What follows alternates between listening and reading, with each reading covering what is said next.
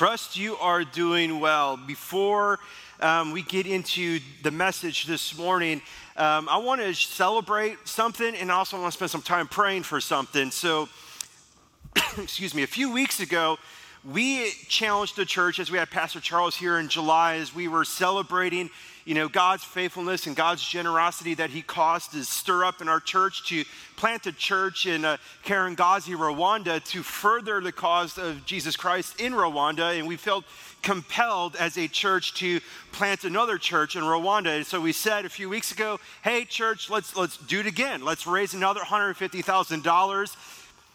I am so ecstatic to share with you, we raised $150,000 in just a few short weeks which is absolutely amazing. So I can't wait for Pastor Charles. He just dropped off his son at Biola in California. So he's coming back to Austin today, and I can't wait to share with him exactly what God has did in the church. So that's awesome. Praise the Lord for that. But I also want to spend some time praying because it would be remiss of me to not recognize the stuff that's happening around us as we look at the news and we see what's happening in Afghanistan, as we see the devastation in Haiti, even as we start to realize the, the, the pain and anxiety and the stress that even like COVID is bringing again to schools, to parents, to children, and also even to our loved ones. So I want to spend some time praying and just laying those things before the Lord before we approach Him in His Word this morning. Father, we recognize that this world is a broken place, and I think sometimes we downplay that. Lord, as we notice things in our world, as we recognize the evil that's at play all over the place, we recognize that we are a broken people and that there is one hope, and that hope is found in Jesus. Lord, we pray for those in Afghanistan. We pray for those in Haiti. We pray for our leaders in office, our political leaders. We pray that you give them wisdom, regardless of our own personal opinions of them. We are exhorted to pray and to lift them up so that we can live peaceably. So, Lord, we pray that you give President Biden and his cabinet and his advisors wisdom.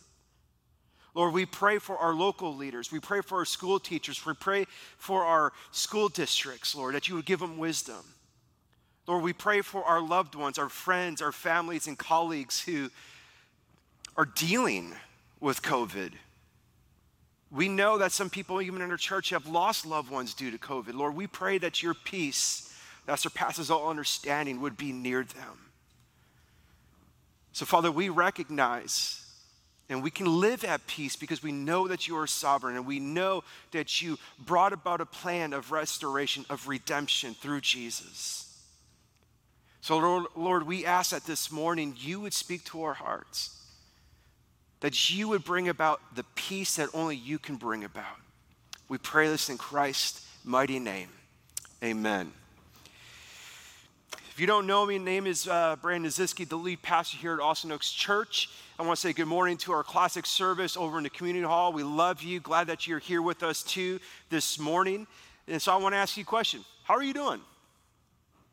How are we doing today? You see, it's, it's a really lame pastoral joke. You see what I did there as we playing with our series.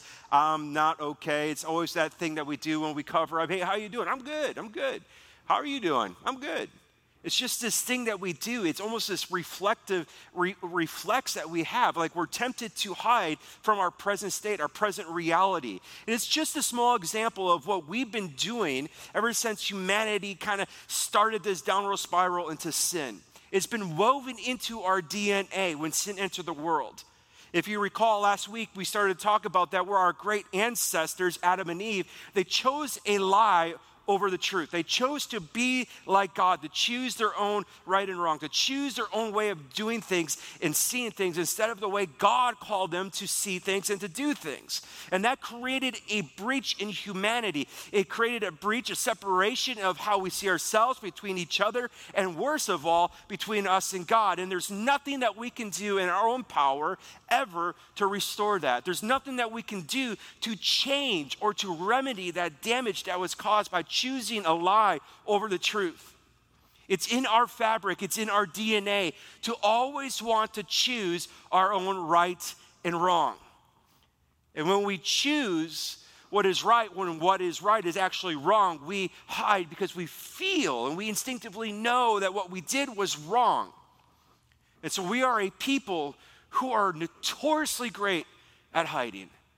And when we ask this question, hey, how are you doing? That is just the surface of the great cover up of how we live. We do this all the time. And this sole decision to choose to be God, to choose the lie over the truth, is actually the very root of all of the pain, of all of the sorrow, all of the confusion, and all the hurt that we experience. It's the cause of all mental health, all physical health, and all societal and familial issues that we all experience. So let's revisit a little bit of this garden scene, all the way back in Genesis chapter 2 and chapter 3 chapter 2, verse 25, we are told of God's created intention, which was really good. And we see the emotional um, state of being of Adam and Eve. And this is so important. It wasn't just an accidental detail that was thrown into this text, it was very intentional, inspired by the Holy Spirit to make this forever known. And the man and his wife, they were both naked and not ashamed. They were both completely vulnerable, safe, not hiding not from each other, not from themselves, and not from God. That was God's good intention. This is how we were to be created. But then another voice enters the story in chapter 3. Now, the serpent, Satan, was more crafty than any other beast of the field that the Lord God had made. And he said to the woman, did God actually say? And he dangles out a distortion of the truth to deceive, to manipulate, to trick Eve into sinning we have to remember God created with intention, and everything He created was good. And when He created humanity, He said it was very good, and we were created in His image, naked and without shame, vulnerable, nothing to hide.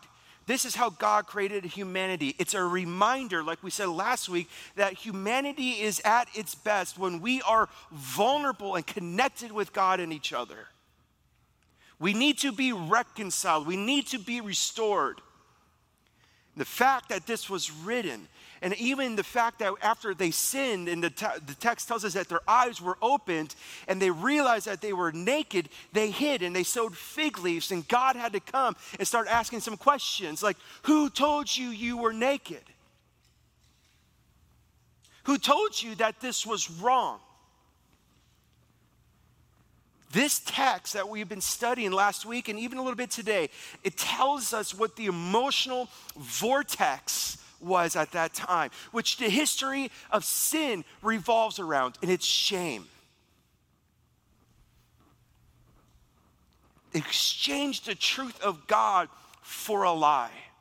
God's original created intention was for humanity to be vulnerable, without shame, where we understood, I am who God says I am. But because we chose to be God, we chose to determine what was right and wrong on our own, now we sinned and we realize that we're naked and being vulnerable is risky business. It's dangerous, it's full of turmoil. So I'm going to cover myself because I'm ashamed. So now I am who I say that I am, and I am who you say that I am. That's what ended up happening in the garden. We realized that vulnerability was dangerous, and so we covered up. But not only that, we took on a brand new identity that has forever marked us. We no longer believe and live out in the truth of who God says we are. We live out and believe the truth of who we think we are and what other people say of us. Satan's lie had two parts. One, you can be like God false. There's only one God. You have to be uncreated in order to be God. God was the only uncreated being ever, so you can't be like God. But they were already like God because God created them in their image. Ooh, he's so de- tempting right there. How many of you love to play God? Okay, I'm just going to call you all sinner right now. You all do. And you know why? Because it's the other part of the lie that you can choose what is right and wrong. that you have the capability on your own to determine what is right and what is wrong. Now, let me ask you this question How many of you like rules? Now, I get it, I get it. Some of you are just naturally born rule followers. You're the exception. But all of us, we, we don't like always being told what to do. Like, how many of you enjoy backseat drivers? Oh my goodness now that my daughter's getting older and she's starting to think about driving, she has this nerve to sit in the back seat every now and then in the front seat and tell me how to drive. Dad, you, you shouldn't have passed that person. How do you know? It's a white line. She's like, Yeah, but it's supposed to be dotted. What do you know? Dad, what's the speed limit? It doesn't matter as long as I'm going at least nine and not 10 over. I'm telling you right now, if I ever walk by and I see a wet paint sign that says do not touch, I'm like, yeah, right, I'm gonna touch it. Like, how many of us have that instinct that we just got to do what we want to do? Don't tell me what's right and wrong. In fact, a lot of people have a hard time with Christianity with that because they're like, oh, religion's just a crutch. It's a bunch of archaic rules. You're going to follow what this book of make believe stuff tells you to do. We're not childish. We are on our own. We're sophisticated people now. We're enlightened people now. We know what's right and we know what's wrong. Look at our culture. You want to know why we're in the mess we're in? Because humanity has decided what is right and wrong. It's messed up everything. How's that going for you? We do this all the time. We decide what is right and wrong in, in regards to culture. We decide what's right and wrong with, in regard to our sexuality, our finances, what we watch, the certain relationships we in, how we deal with others, how we treat our enemies, the anger, the revenge, the forgiveness. I'm not a child anymore. I know the difference between right and wrong, and what I choose is right is right, and what's wrong is wrong. I don't need God to tell me that. Well, Eve decided that eating the tree that God said don't eat of was desirable and good. And so she decided what God said was wrong was right. Put her in the position of God. Genesis 3, verse 6. So when, when the woman saw that the tree was good for food and that it was a delight to the eyes. Yeah, friends, listen. Sin can look good. That's why we sin. We get deceived into thinking that what is wrong looks right. And so, therefore, I'm going to determine that that right, that I've thought now is right, is actually right, even though God says it's wrong. And it was a delight to the eyes, and a tree was to be desired to make one wise. I'm going to go with what culture says. I'm going to be enlightened. I'm going to go with it because that's what's wise today. To make one wise, she took of its fruit and ate. She also gave some to her husband who was with her, and he ate. And then the eyes of both were open, and they knew that they were naked. Before, they never knew this. And they sewed fig leaves together. They hid from themselves, they hid from each other. And when we heard God coming in the garden in the cool of the day, they hid themselves from God. Now, this week, as I was recapping this for myself, it dawned on me. I was like, wait a second. If the temptation, if, if the lie that Satan actually told them was so good, you would think that the moment they ate of the fruit, they would be relishing in the moment they're now like God. That they'd be like, oh my goodness, the serpent was right. This is amazing. God was withholding from me. This is the best fruit ever. They didn't do that. In fact, the very moment they ate of it was the moment they realized guilt was there. And their eyes were opened. And they knew that it was wrong. They did not celebrate just how much like God they are now. They regretted it. You know exactly what I'm talking about. You know exactly what I'm talking about. And some of us have grown numb to it, though. The moment you did something wrong, you knew it. And you were like, I hope nobody saw that.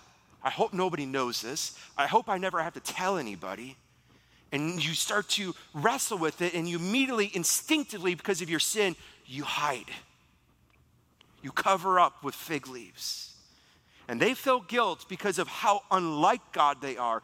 They realized that they fell to sin. They were wrong. They did the very thing that God told them not to do. What was wrong, they judged to be right. That's sin.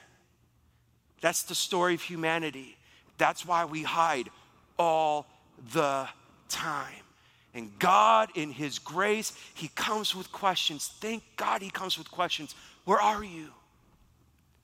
This isn't divine hide and seek. If it was, God would be really not God because there's only two humans at this time and He lost two humans. How could He take care of everybody?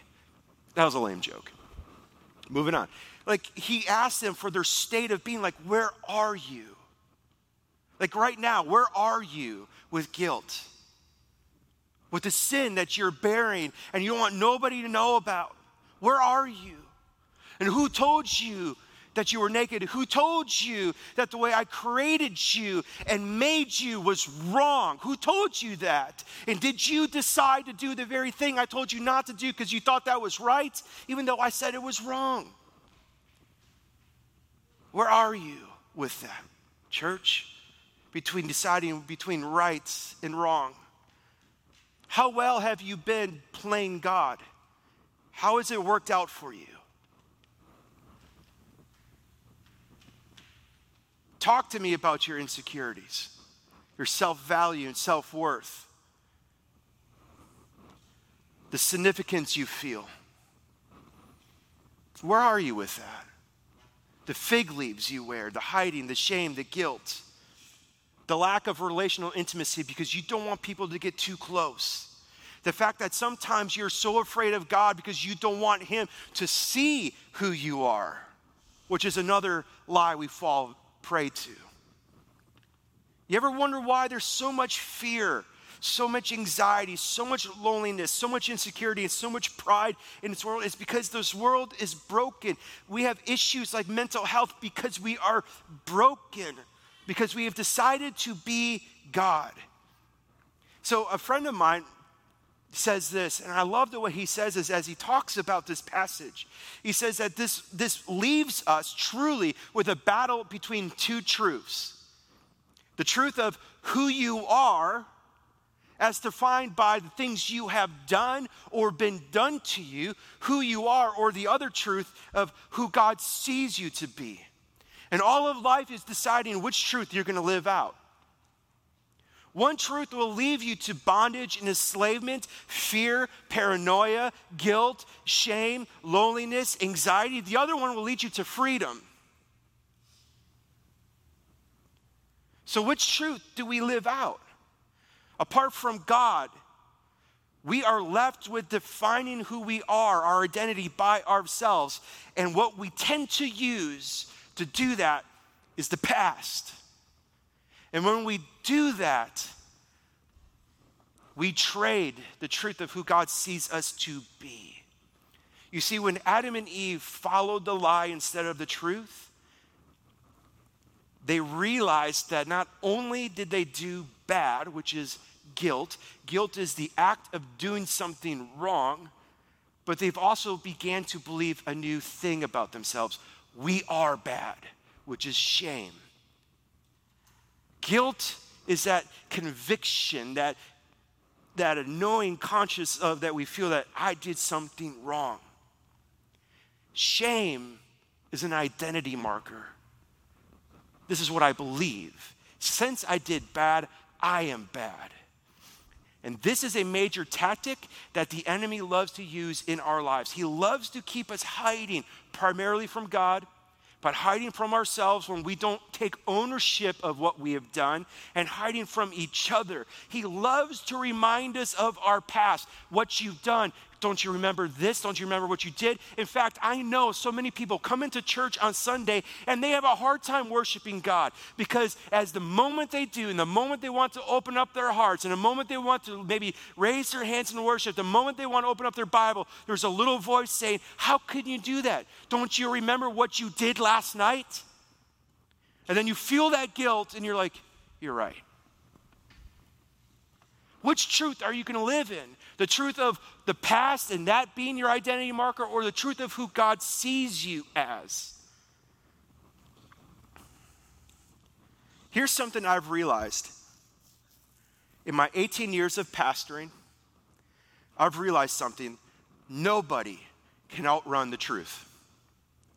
Nobody can outrun themselves. I have counseled and prayed with and talked with people upon people upon people who have went from one relationship to another relationship thinking that if i went from this relationship to this relationship it would fix everything or from one job to another job from one hobby to another hobby from one state to another state thinking that they can outrun the past of themselves of the things that they have done or the things that have been done to them but the reality is, every single one of them, they find out that wherever they go, they are there too. There is no running away from yourself. There is no running away from your past. You can't outrun the truth. The reality is, the things that you have done in the past and the things that have been done to you in the past are true. It's true. What you did is true. The thoughts you had were true. And Satan loves to use that and say, that's who you are. And I'm telling you, apart from Christ, unfortunately, that is then who you are. You blew it. Yeah. They hurt you. Mm-hmm. It's true. And there's nothing you can do to change it. The things you have done and the things that have been done to you in the past are true. But it doesn't define you.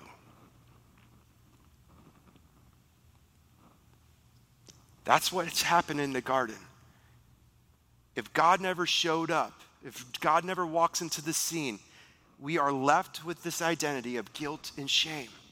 But praise God, he welcomes, he walks into the story because we all, right, we all have crossed lines that we weren't supposed to cross. We all have done that. I have decided what is right and wrong. You have decided what is right and wrong. I have done enough Friends, I have done enough in my life to know that I am bad in and of myself apart from Jesus. I was the kid growing up whose parents made me a prayer request that maybe someday God would save that lost boy. I went to a Christian school and I was reminded over and over and over by my teachers how bad I was.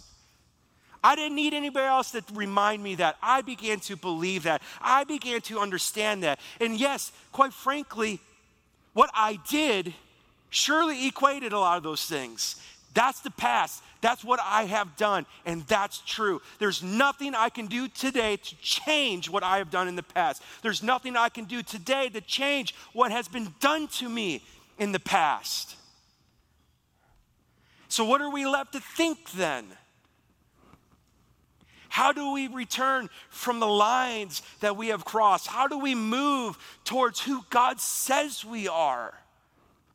First, we need to hear and we need to see how God sees us instead of how we think He sees us. There's a major difference there. How does God see us versus how we think God sees us? If I were to be honest, easily, easily once a week, I have to wrestle with the fact that God loves me. Actually, I've grown to go, that one's actually easy to believe. It, I believe God loves me, but it's harder for me to believe that God likes me. That God wants to be with me, that God is pleased with me, that when God looks at me, he sees me as his adopted son. Like, I have a hard time wrestling with that and believing that. So, how do we cross this line? How do we get to that spot to hear and believe how God sees us? Friends, the Bible teaches us that we have to live by faith and not by sight. Live by faith and not by sight. This is what I want to talk to you about for the rest of my time I have. This is so important. Living by faith is believing in what God has done and what God has said to be true of you because of Jesus. Living by sight is believing that what has been done to me and what I have done in my past is who I am. Major difference. We either live by faith or we live by sight. Now, turn with me to Psalm 139. Friends, just letting you know, I'm very passionate about this topic, okay, because this is something that I wrestle with, but it's also deeply entrenched in my family. And so this hits home. This isn't just theoretical, this is up close and personal in my life. So let's turn to Psalm 139.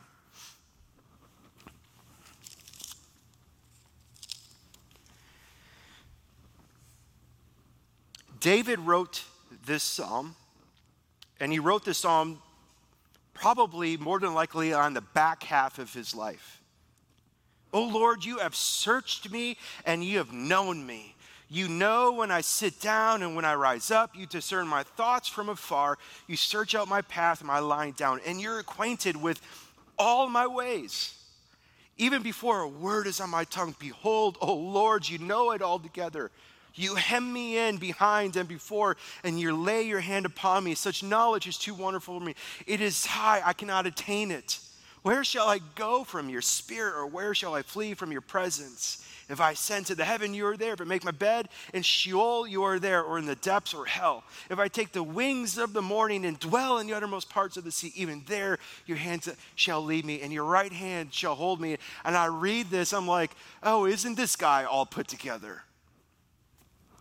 I'm like, whoo, what a goody goody two shoe. Like, that's like, I'm just telling you, this, that's how I instinctively read that. I'm like, wow, super Christian right there. Because when I read this, and I am fully aware of my past, and I'm fully aware of what I can do in the present and the future, I read that and I'm like, oh no. If this is true, ah. Like, Think about that. Oh Lord, you have searched me and you know me. You know when I rise, you know when I sit, you know everything about me. You know every thought, everything. And we immediately read this and you're like, oh, this is so amazing. But, whew, I think part of the problem with this psalm that we wrestle with is that the church has for a long time romanticized about David in the sense that he, he's like a hero and he's amazing as if he didn't do any wrong. And quite frankly, there are so many stories of David in the Bible that you will never hear in kids' church. So let me bring you up to speed a little bit about who David was. And yes, David was known as a man after God's own heart.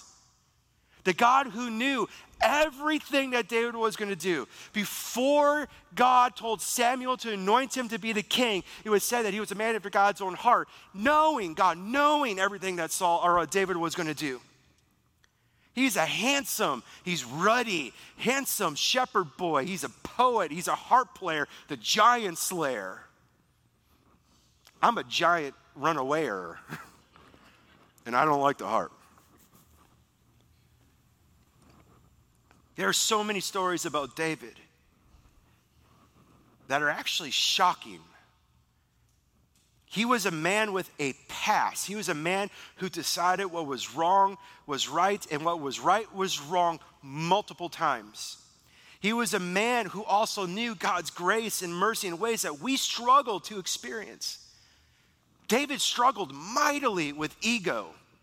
You ever think about why David paraded around with Goliath's head after he killed him? He took Goliath's sword and chopped it off and took it with him all the way back to Jerusalem. And when Saul wanted to find out, he took Goliath's head and brought it right to King Saul.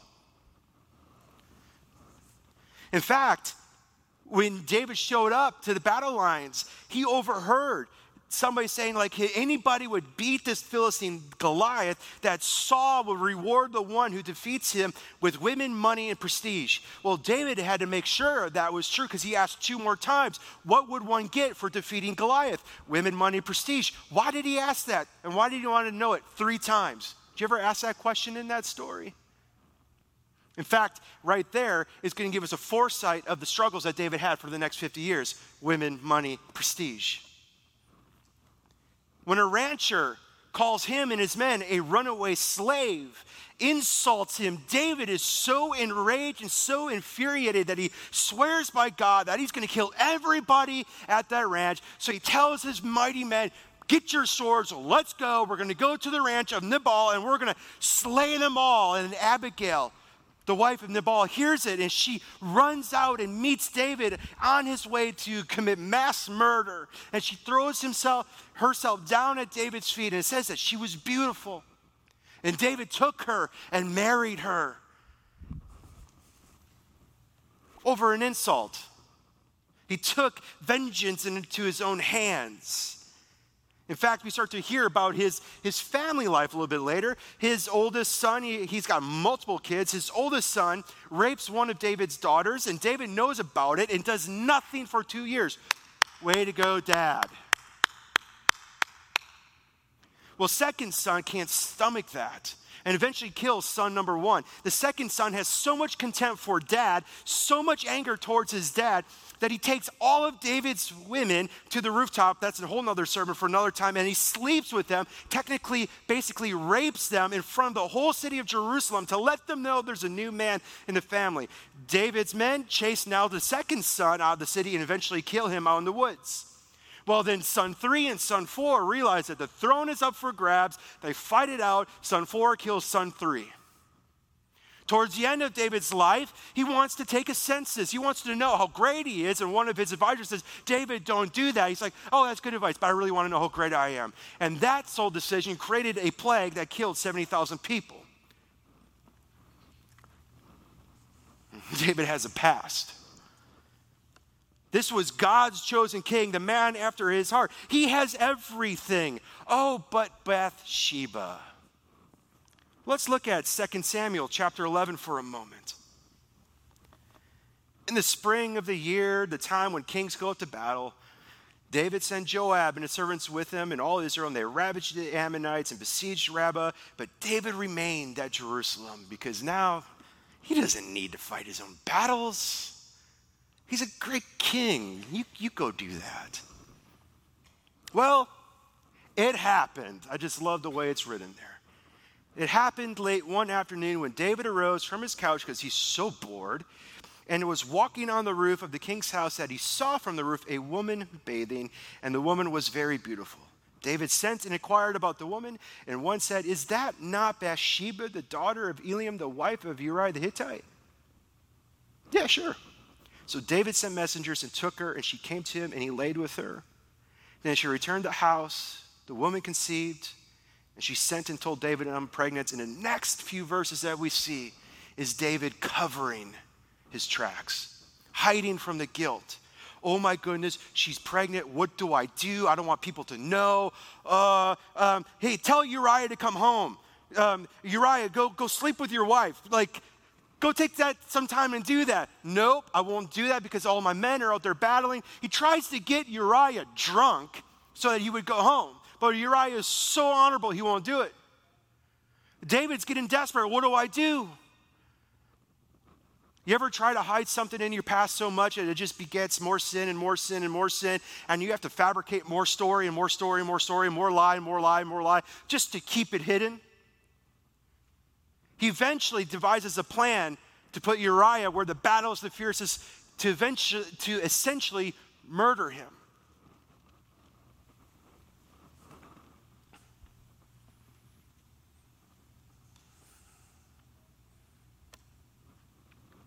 It's guilt. We have to deal with our past. We have to deal with those things. We have to deal with the truth of what we've done and what's been done to us. David is hiding and he's trying so hard to keep it hidden.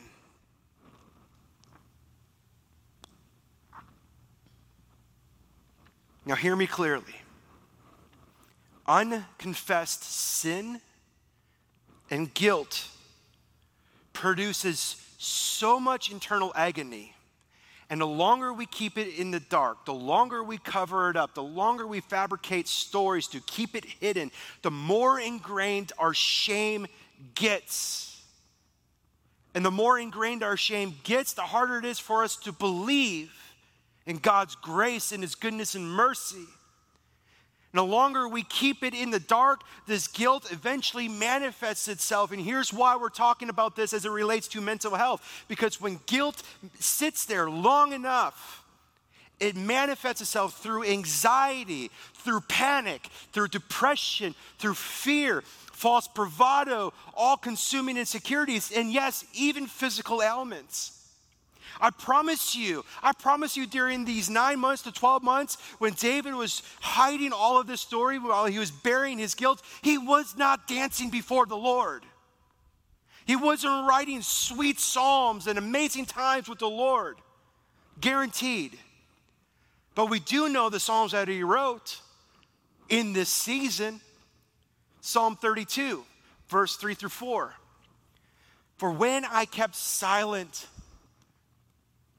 this is David talking about hiding the adultery, hiding the murder of Uriah. When I kept silent, my bones wasted away through my groaning all day long. Do you know how much mental energy you exert just by trying to forget the guilt or to try to fabricate strategies and schemes to make sure it doesn't show up?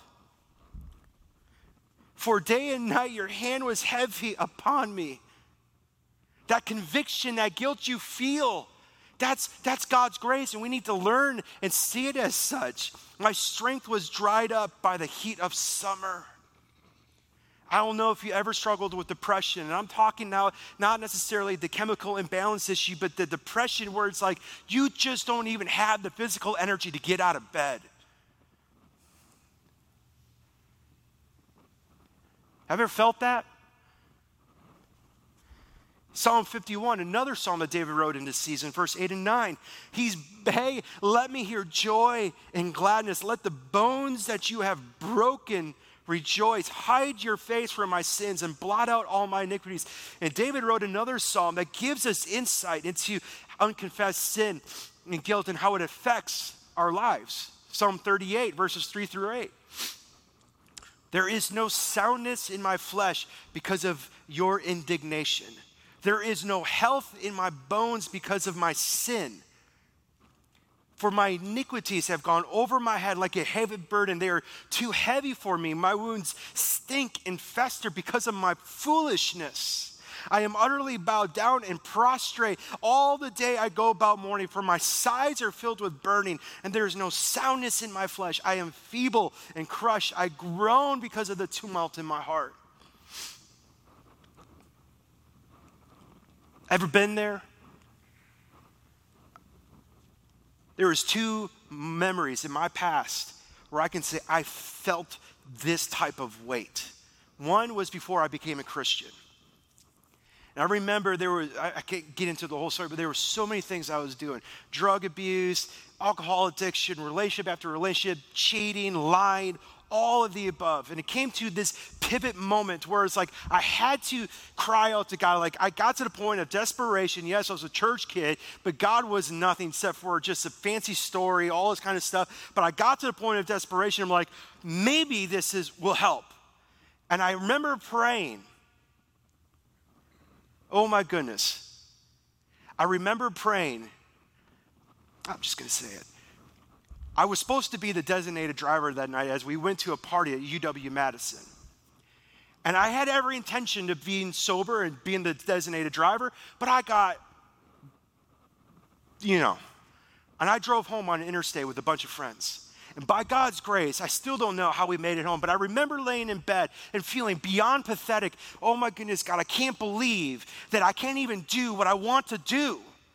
God, would you help me? In fact, God, if you are going, if you can like change me and maybe erase my whole past so I don't have to confess any of it and I don't have to tell anybody of anything, I will follow you. I started to barter with God, but that gave God an open door to my heart and his hand became heavy upon me. His spirit became heavy on me. I felt the guilt and the weight of it. Like I actually got literally sick. I remember going to work and my boss told me to go home because you look horrible because the whole time I was so full of anxiety and dread, and I couldn't stop thinking about it. And it was just creating so much havoc in my heart and my health that I eventually had to tell somebody and confess.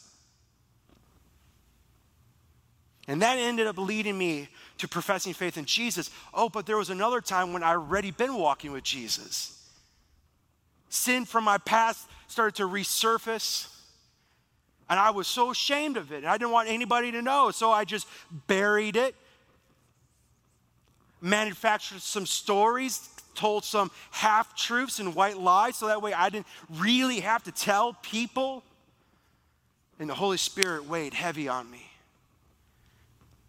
for a season. And that heaviness did a lot.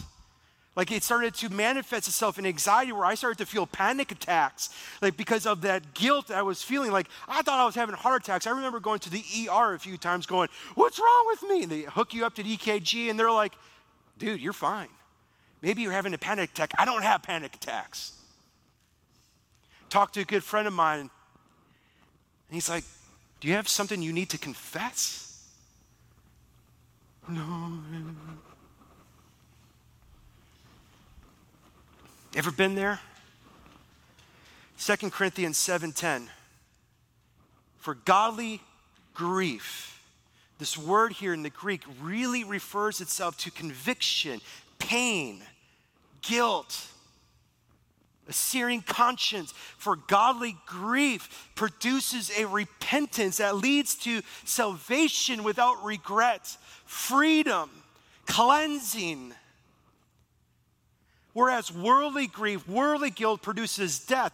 That's the stuff we do to hide. I feel guilty, and we fail to remember that maybe that's God's grace and His love saying, Bring it into the light so I can heal you, so you're not enslaved to this, so you don't begin to believe that you are bad. This is God's love. It's His grace that He would bring us in that state.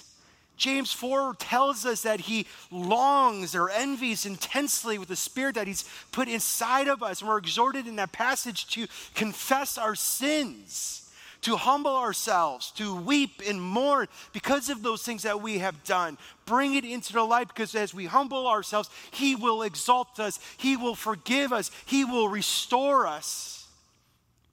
Hebrews 12, verses 5 through 7. Have you forgotten the exhortation that God addresses you as sons and daughters? My son, do not regard lightly the discipline of the Lord, nor be weary when reproved by him, when you feel the guilt and the, and the conviction of sin. For the Lord disciplines the one he loves, and he chastises the one he receives. It is discipline that you have to endure. God is treating you as sons and daughters. Look at how God did this to David. 2 Samuel verses 12. Verse 1 or chapter 12 verse 1. The Lord sent Nathan to David. This is roughly about 12 months after Bathsheba conceived. The Lord sent Nathan to David and Nathan gives this parable. And as David hears it, he gets so angry at the injustice. He's like, kill that person. Bring that person to justice. And Nathan in verse 7 turns it around and says, You, David, are that man. David, own it. Face it, David. It's the truth. You did it. You can't lie from it. You can't run from it. You can't cover it up. You are the man.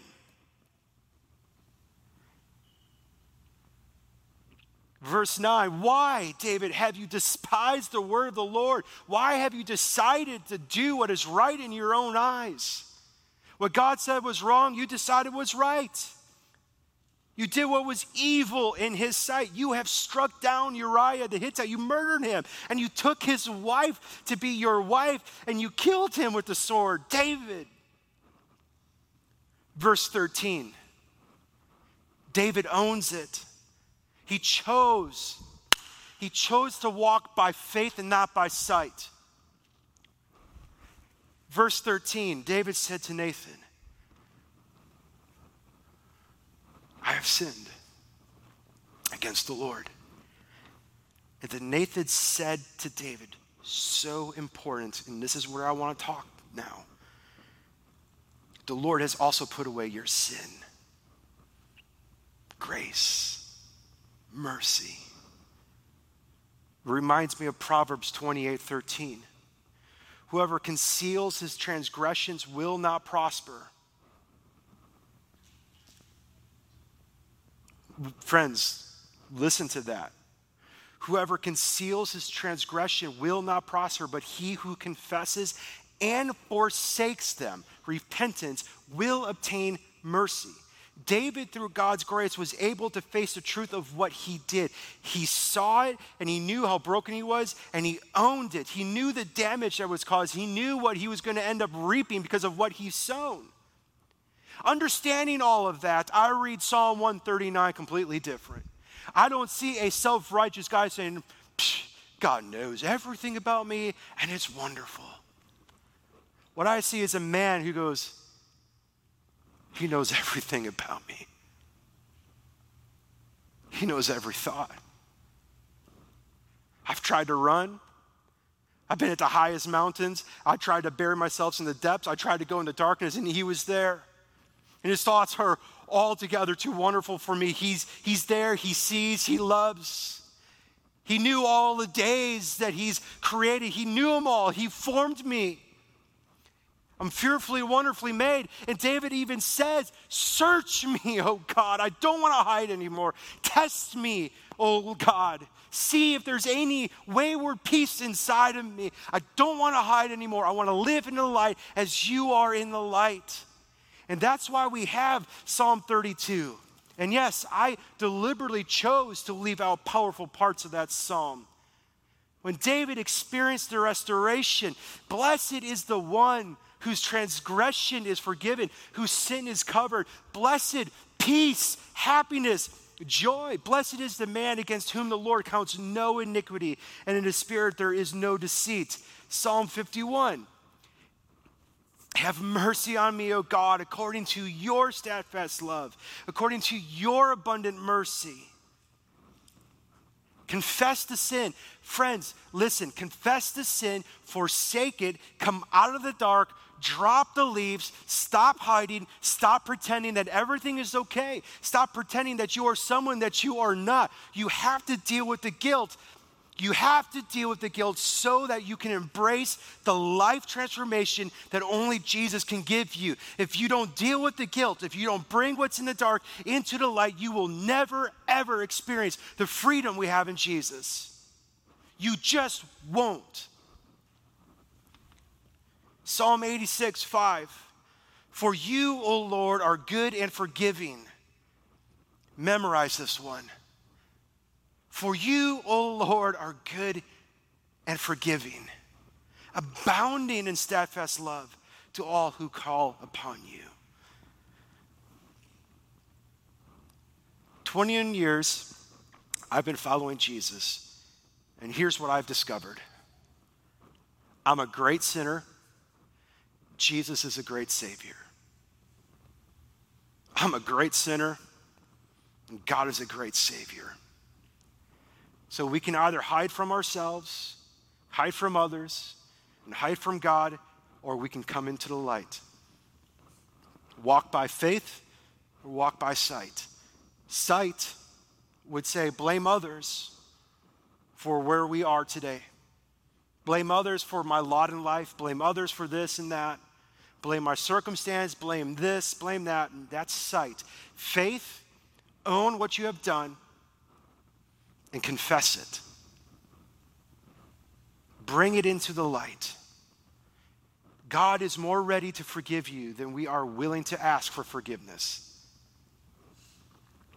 How many of you have ever entertained a thought, this is so bad, God can't forgive it? I am so bad, God can't love me. You know what that is? It's pride. It's complete arrogance. That's you standing in front of the cross and saying, That's not enough. The Son of God being beaten and crucified and mocked and spat upon, it's not enough. My sin is so much worse than that. That can't cover me.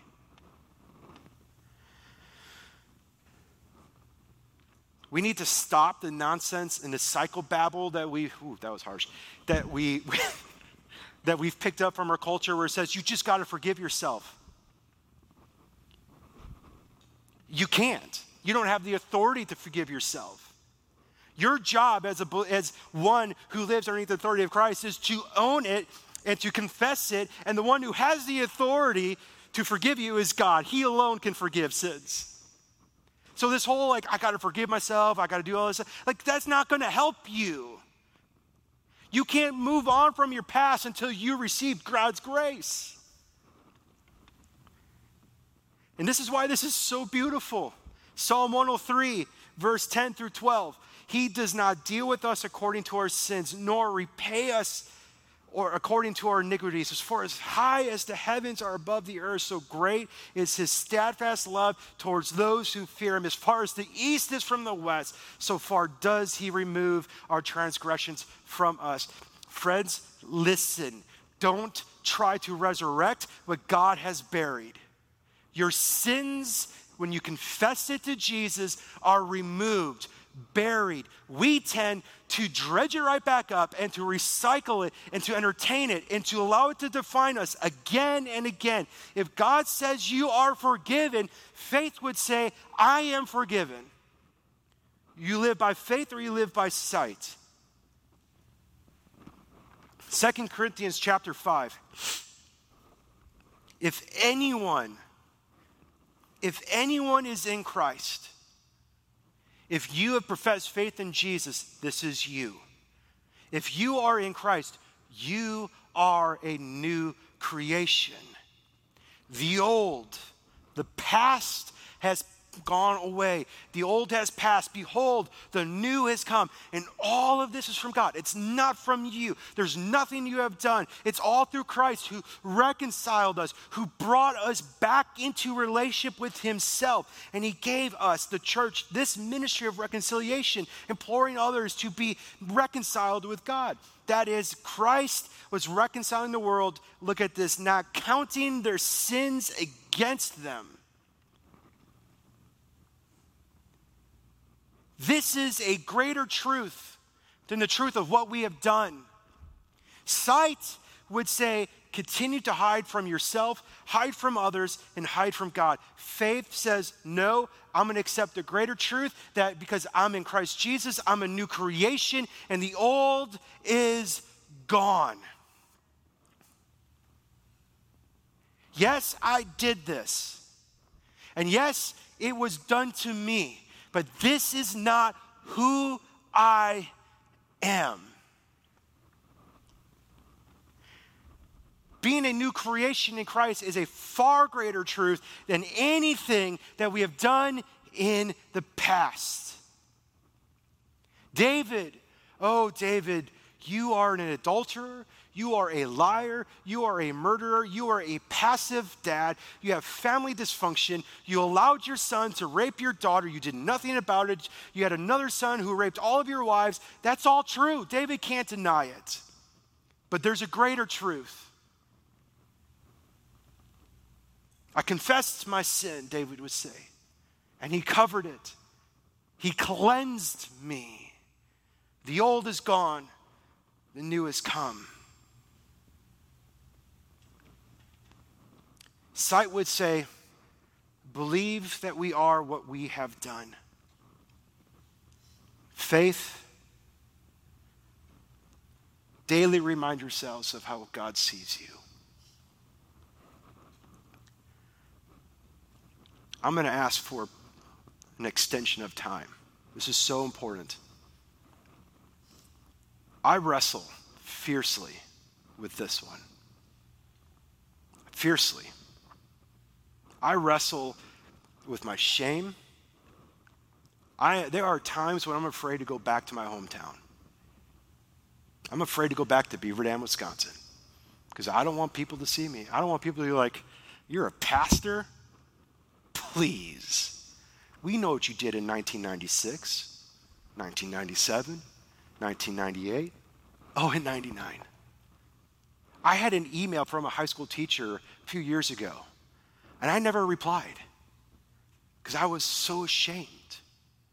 I wrestle with entertaining the past, the things that I have done. I even wrestle with the abuse that has been done to me in my past. I wrestle with allowing that to define me, and I start to believe that. I'm a bad dad. I'm a horrible pastor. I'm this, I'm that. God can't love me. God can't forgive me. I've allowed so many years and all of that buildup has led me to great anxiety, depression, and suicidal tendencies. And God rescued me from all of that because I discovered 1 John 1 9 that shame can overwhelm, but if we confess our sins, oh my goodness, Jesus is faithful and just to forgive and to cleanse. Friends, we are so great with the forgiving part. Yep, God forgave me, but we stink at believing God cleansed me from my past. That what I did back here, He no longer sees. He doesn't regard it. It's washed, it's cleansed, it's removed. But I, and I know many of us, recycle that guilt, recycle that shame, and we put it on us. And we go, nope, that's a greater truth. But that's living by sight. Living by faith says, No, I'm forgiven, I'm loved, I'm adopted, and I am a new creation in Christ Jesus. Friends, this is what we oftentimes we do. This is life, right? You all should know what this is. This is a windshield. And when you think about a car, you look through the windshield because you need to know where you're going. You need to see it. You see the present and you see the eventual future.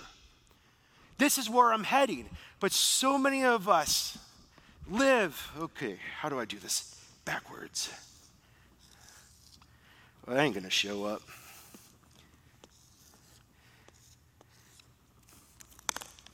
So many of us live with the past as our filter. We keep it in front of us all the time. It's our obstacle. Even when we come to God's Word, we look at this through the lens of our past. I know there's so many of you that are afraid of God because you don't want God to bring it up. You're afraid that maybe God's going to bring up some secret dark sin in your life and you're going to have to do it again. And He's just doing it to shame you, to guilt you. And we allow this to dictate everything. But here's the irony of it all. When you think about driving, we have a whole nother thing. This little rear view mirror is so small because this has no bearing on where we are going. It just reminds us of what we ran over or what we nearly missed, our past.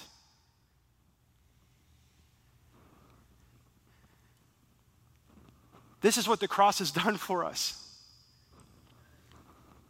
The past is there, it's true but it doesn't define you, it doesn't dictate where you're going. The past can help you where you're going to remind you of the truth of where you are, but then you stand and say, I have such a great Savior that He forgave me of my sins. You have no reason to fear, no reason to hide.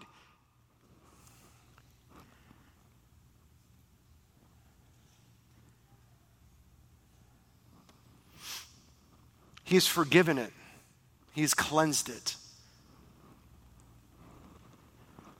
So I want to challenge you live by faith or live by sight. Now, I understand that bit of a heavy topic. Some of you are feeling a little fear. Some of you are even rejoicing and remembering how God healed you, cleansed you from some of that. But I'm willing to bet that there's some of you right now that need to get things out of the dark and into the light because it's affecting how you're living right now. You have a hard time believing that God loves you, God likes you, God's got good intentions for you because you allow your past to define and dictate everything instead of allowing it to inform and to be a place of celebration and praise. Not that you did those things, but that God redeemed and restored those things. So I ask you the same question God asked Adam and Eve in the garden Where are you? I want to encourage you if you need prayer this morning, you need someone to talk to, There will be people on the worship team. I'll be available. BJ will be available. Josh is back there. Lucas is over there. Talk. Bring it into the light. Don't walk out of here and allow Satan to begin to steal these truths from you. Jesus, I thank you for your word.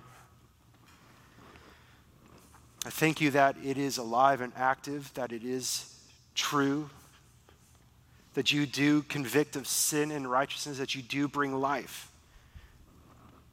You do these things because you don't want us to hide. You don't want us to live in oppression. You don't want to live us in fear. You don't want us to be enslaved to sin. You don't want to allow us to have our past define us. You are the one who defines us. We are a new creation. You reconciled us. You died for us. You shed your blood for us.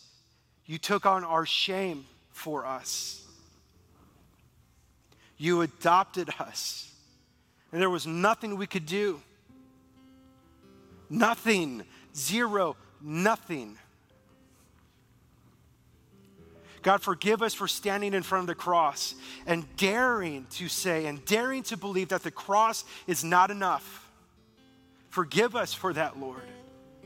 It is more than enough. So, Lord, I pray for freedom. I pray for healing. Lord, we want to be a church that walks in the light as you are in the light.